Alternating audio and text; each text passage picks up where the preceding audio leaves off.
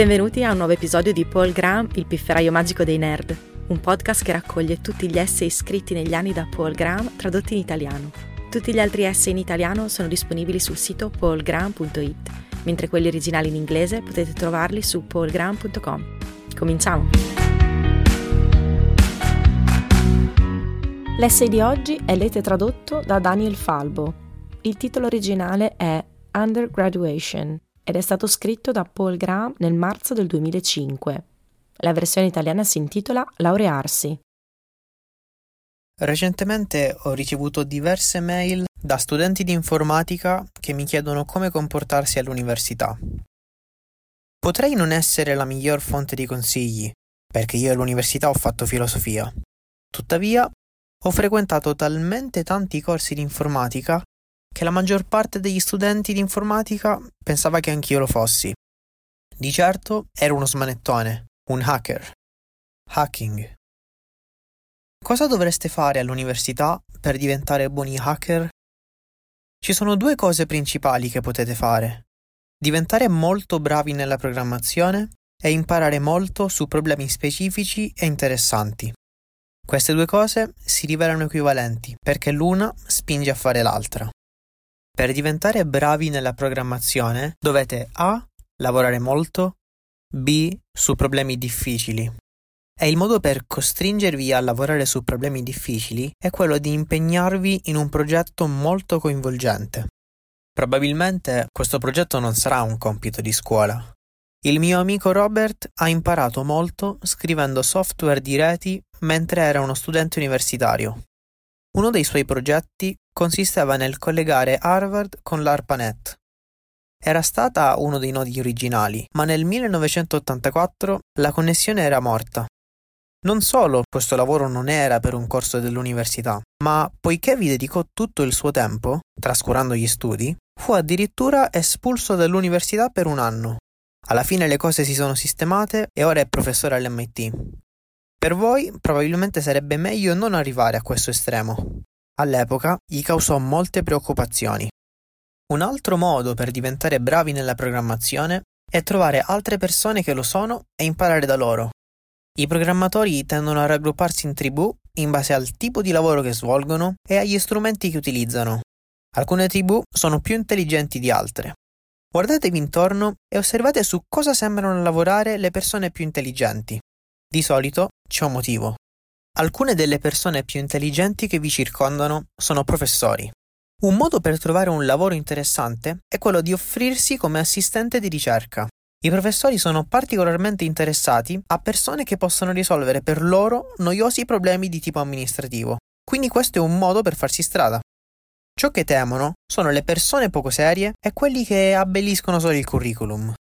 È fin troppo comune che l'arrivo di un assistente aumenti solo il lavoro. Quindi dovete far capire che voi lo diminuirete. Non scoraggiatevi se vi dicono di no. Il rifiuto è quasi sempre meno personale di quanto si pensi. Passate al prossimo. Tra parentesi, questo vale anche per gli appuntamenti. Attenzione, perché anche se la maggior parte dei professori sono intelligenti, non tutti lavorano su cose interessanti. I professori devono pubblicare risultati inediti per avanzare la loro carriera, ma c'è più concorrenza nelle aree di ricerca più interessanti. Quindi, i professori meno ambiziosi pubblicano una serie di articoli le cui conclusioni sono inedite perché non c'è nessun altro al quale interessano. È meglio evitarli. Io non ho mai lavorato come assistente di ricerca, quindi mi sento un po' disonesto a consigliare questa strada. Ho imparato a programmare scrivendo cose mie, in particolare cercando di capire come funzionasse SHRDLU di Winograd, uno dei primi programmi di comprensione del linguaggio naturale. Ero ossessionato da quel programma come una madre con un bambino appena nato. Qualunque siano gli svantaggi di lavorare da soli, il vantaggio è che il progetto è tutto vostro. Non dovete mai scendere a compromessi o chiedere il permesso a nessuno. E se avete una nuova idea, potete semplicemente sedervi e iniziare a implementarla. Nei vostri progetti non dovete preoccuparvi delle novità, come devono fare i professori, o dei profitti, come devono fare le aziende. Tutto ciò che conta è la difficoltà tecnica del progetto, che non ha alcuna correlazione con la natura dell'applicazione. Applicazioni serie, come i database, sono spesso banali e noiose dal punto di vista tecnico. Se soffrite di insonnia, provate a leggere letteratura tecnica sui database, mentre applicazioni frivole, come i giochi, sono spesso molto sofisticate. Sono sicuro che là fuori ci sono aziende di giochi che lavorano su prodotti con un contenuto intellettuale superiore a quello delle ricerche svolte in nove decimi dei dipartimenti di informatica. Se fosse l'università ora, probabilmente lavorerei sulla grafica, un gioco in rete, per esempio, o uno strumento per l'animazione 3D. Quando ero studente, i processori non erano abbastanza veloci da permettere di fare qualcosa di interessante con la grafica, ma è difficile immaginare qualcosa di più divertente su cui lavorare adesso. Matematica. Quando frequentavo l'università, molti professori credevano, o almeno desideravano, che l'informatica fosse un ramo della matematica.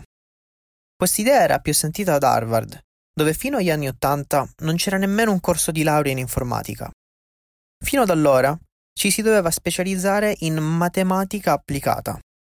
Era quasi altrettanto grave alla Cornell, quando dissi al temibile professor Conway che ero interessato all'intelligenza artificiale, un tema molto caldo all'epoca, mi disse che avrei dovuto invece specializzarmi in matematica. Non sono ancora sicuro se pensasse che l'intelligenza artificiale richiedesse tanta matematica o se pensasse che l'intelligenza artificiale fosse un'assurdità e che specializzarmi in qualcosa di rigoroso mi avrebbe guarito da queste stupide ambizioni. In realtà, la quantità di matematica necessaria come hacker è molto inferiore a quella che la maggior parte dei dipartimenti universitari voglia ammettere.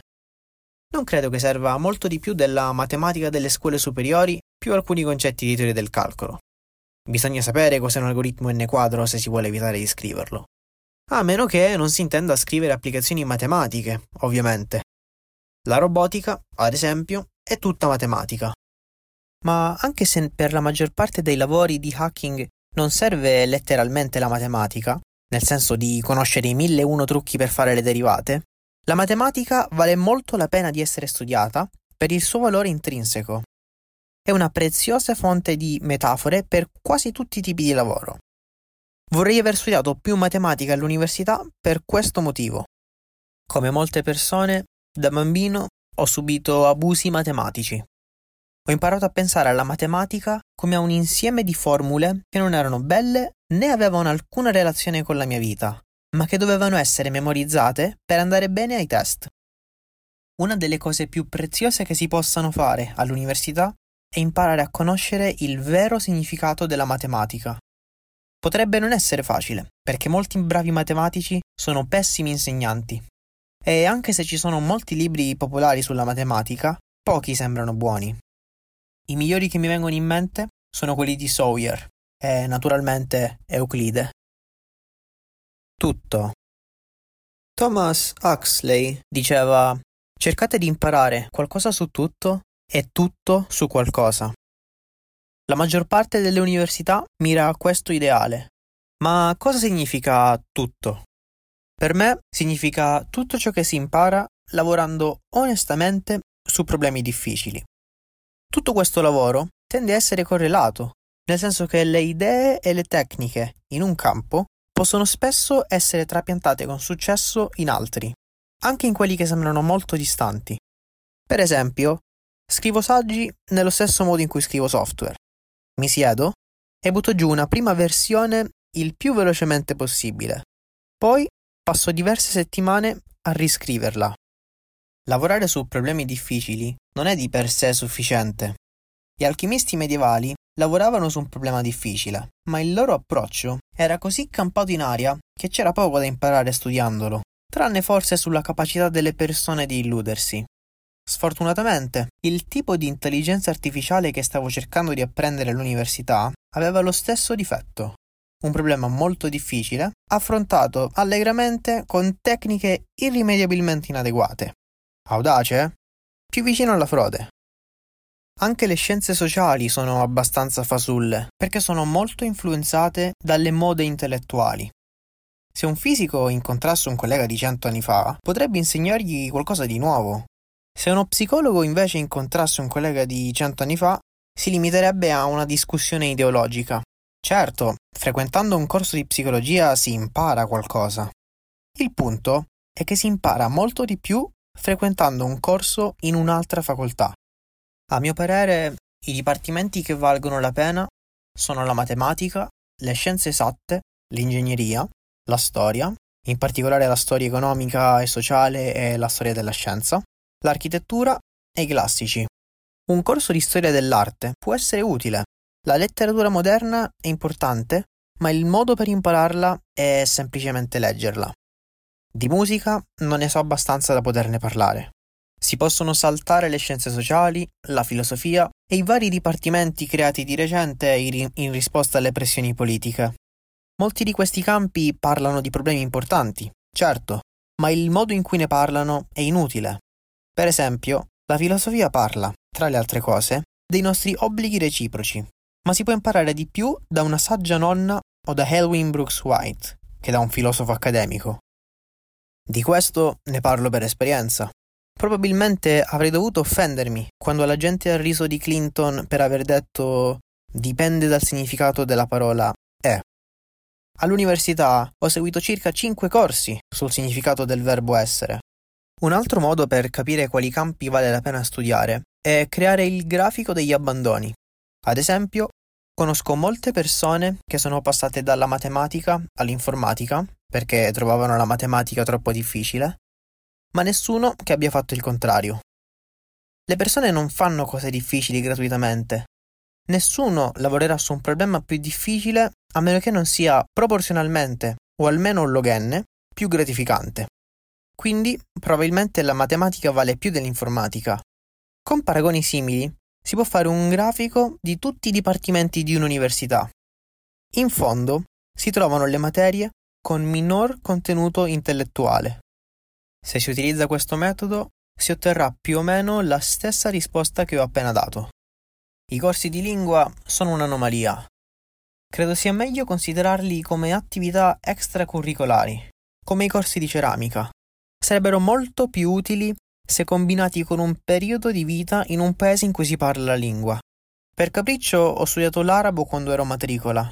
È stato molto faticoso e gli unici benefici duraturi sono stati una strana capacità di identificare le radici semitiche e alcune intuizioni su come le persone riconoscono le parole. I corsi di arte e di scrittura creativa sono dei veri e propri jolly. Di solito non viene insegnato molto, si lavora su quello che si vuole e poi ci si siede a criticare le creazioni degli altri sotto la vaga supervisione dell'insegnante. Ma la scrittura e l'arte sono entrambi problemi molto difficili, ai quali alcuni lavorano onestamente. Quindi vale la pena studiarli, soprattutto se si riesce a trovare un buon insegnante. Il mondo del lavoro. Naturalmente, gli studenti universitari non devono pensare solo all'apprendimento, ci sono anche due problemi pratici da considerare, il mondo del lavoro e il dottorato. In teoria un'educazione liberale non dovrebbe fornire una formazione professionale, ma tutti sanno che questa è un po' una frottola. Gli hacker in tutte le università apprendono competenze pratiche e non per caso. Ciò che dovreste imparare per ottenere un lavoro dipende dal tipo di lavoro che desiderate. Se volete lavorare in una grande azienda, imparate a scrivere in Blab su Windows. Se volete lavorare in una piccola azienda o in un laboratorio di ricerca, farete meglio imparare Ruby su Linux. E se volete avviare una vostra azienda, cosa che credo sarà sempre più comune, imparate a padroneggiare gli strumenti più potenti che riuscite a trovare, perché sarete in gara contro i vostri concorrenti e loro saranno il vostro cavallo di battaglia. Non c'è una correlazione diretta tra le competenze che si dovrebbero apprendere all'università e quelle che si utilizzeranno al lavoro. All'università si dovrebbe puntare leggermente più in alto. Negli allenamenti un giocatore di football può arrivare a sollevare anche 140 kg su panca, anche se non dovrà mai esercitare una forza simile nel corso di una partita. Allo stesso modo, se i vostri professori cercano di farvi imparare cose più avanzate di quelle che vi serviranno in un lavoro, potrebbe non essere solo perché sono accademici distaccati dal mondo reale, Forse stanno cercando di farvi sollevare pesi con il cervello. I programmi che si scrivono per i corsi differiscono in tre modi fondamentali da quelli che si scriveranno nel mondo reale. Sono piccoli, si parte da zero e il problema è solitamente artificiale e predeterminato. Nel mondo reale, i programmi sono più grandi, tendono a coinvolgere tanto codice esistente e spesso richiedono di capire qual è il problema prima di poterlo risolvere. Non è necessario aspettare di finire l'università o addirittura di iniziarla per apprendere queste competenze. Se volete iniziare ad avere a che fare con codice esistente, ad esempio, potete contribuire a progetti open source. Il tipo di datore di lavoro per cui vale la pena lavorare sarà impressionato da questo tanto quanto dai buoni voti nei compiti.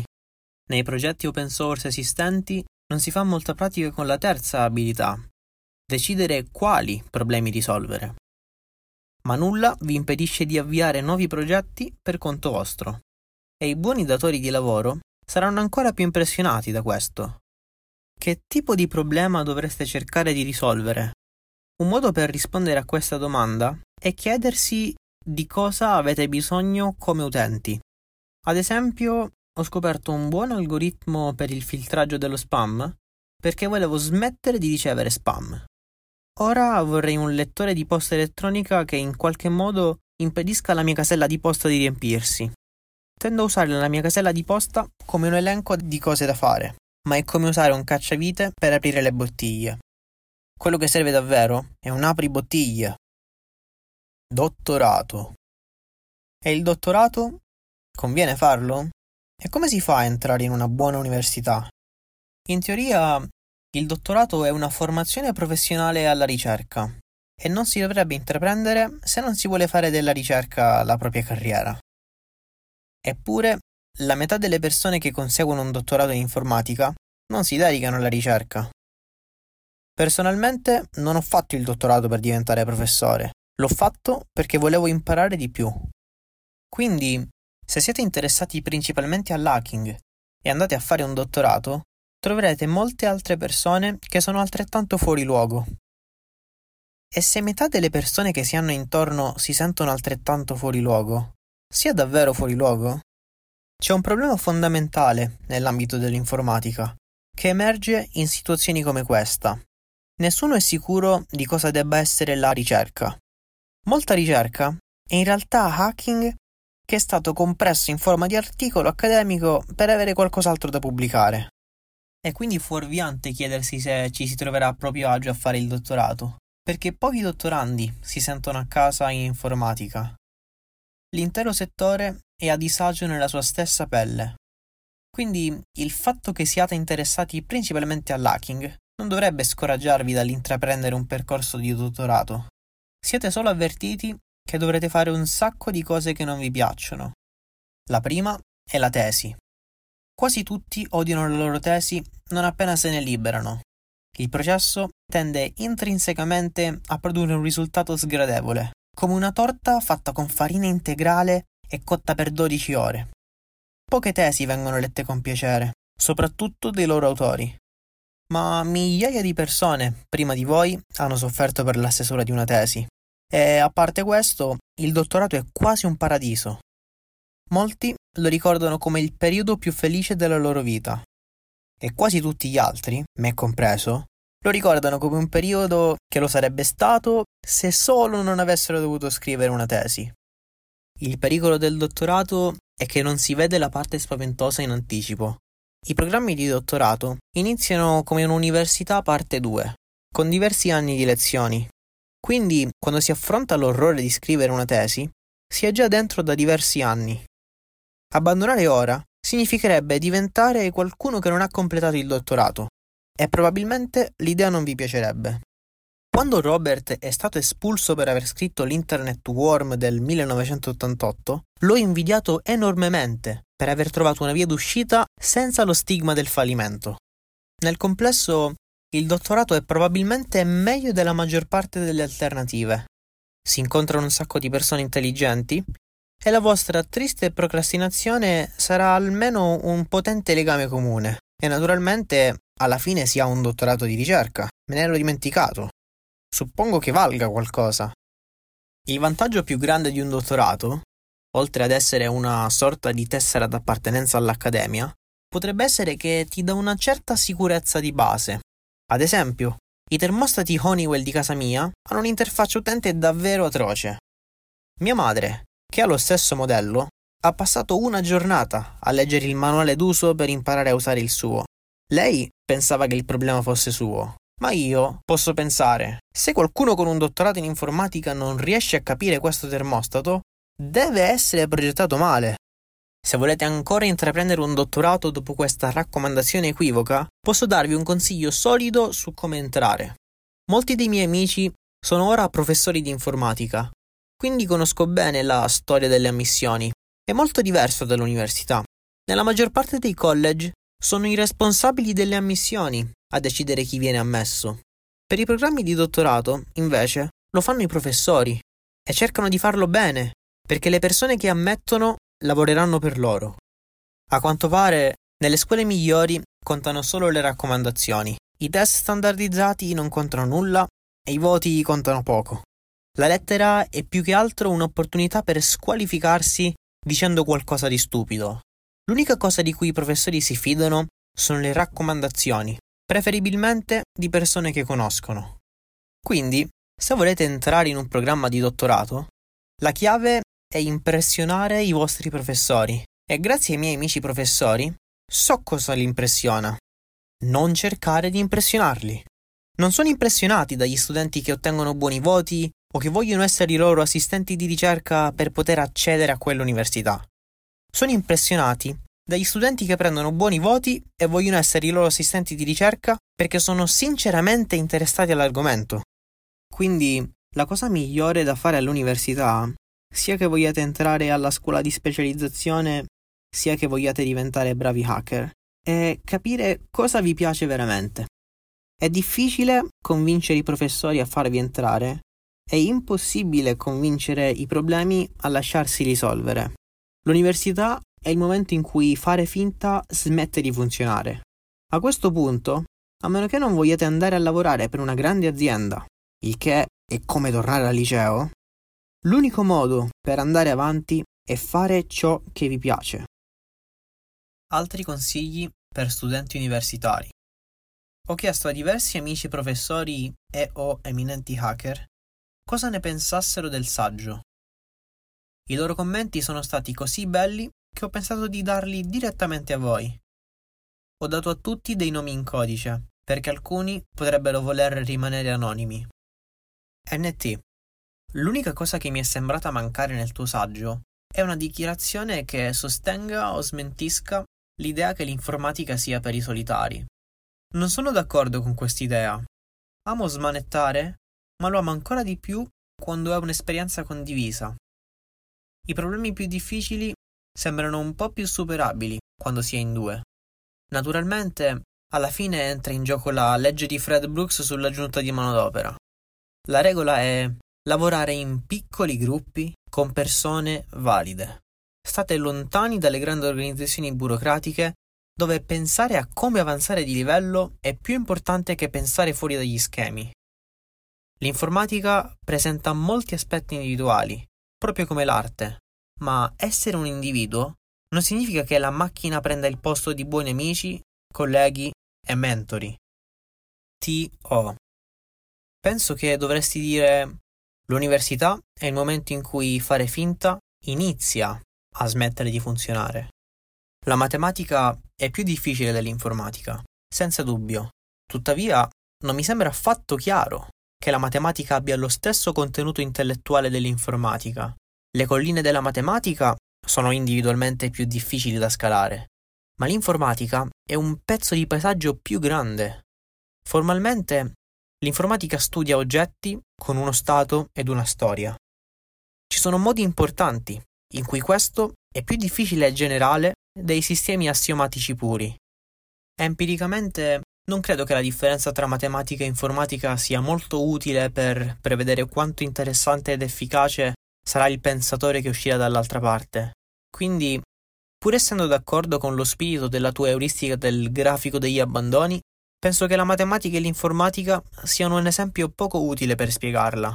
È molto meglio notare che entrambe sono materie con contenuti difficili e reali e contrapporle con qualche tipo di palese cestineria come le scienze politiche o gli studi etnici.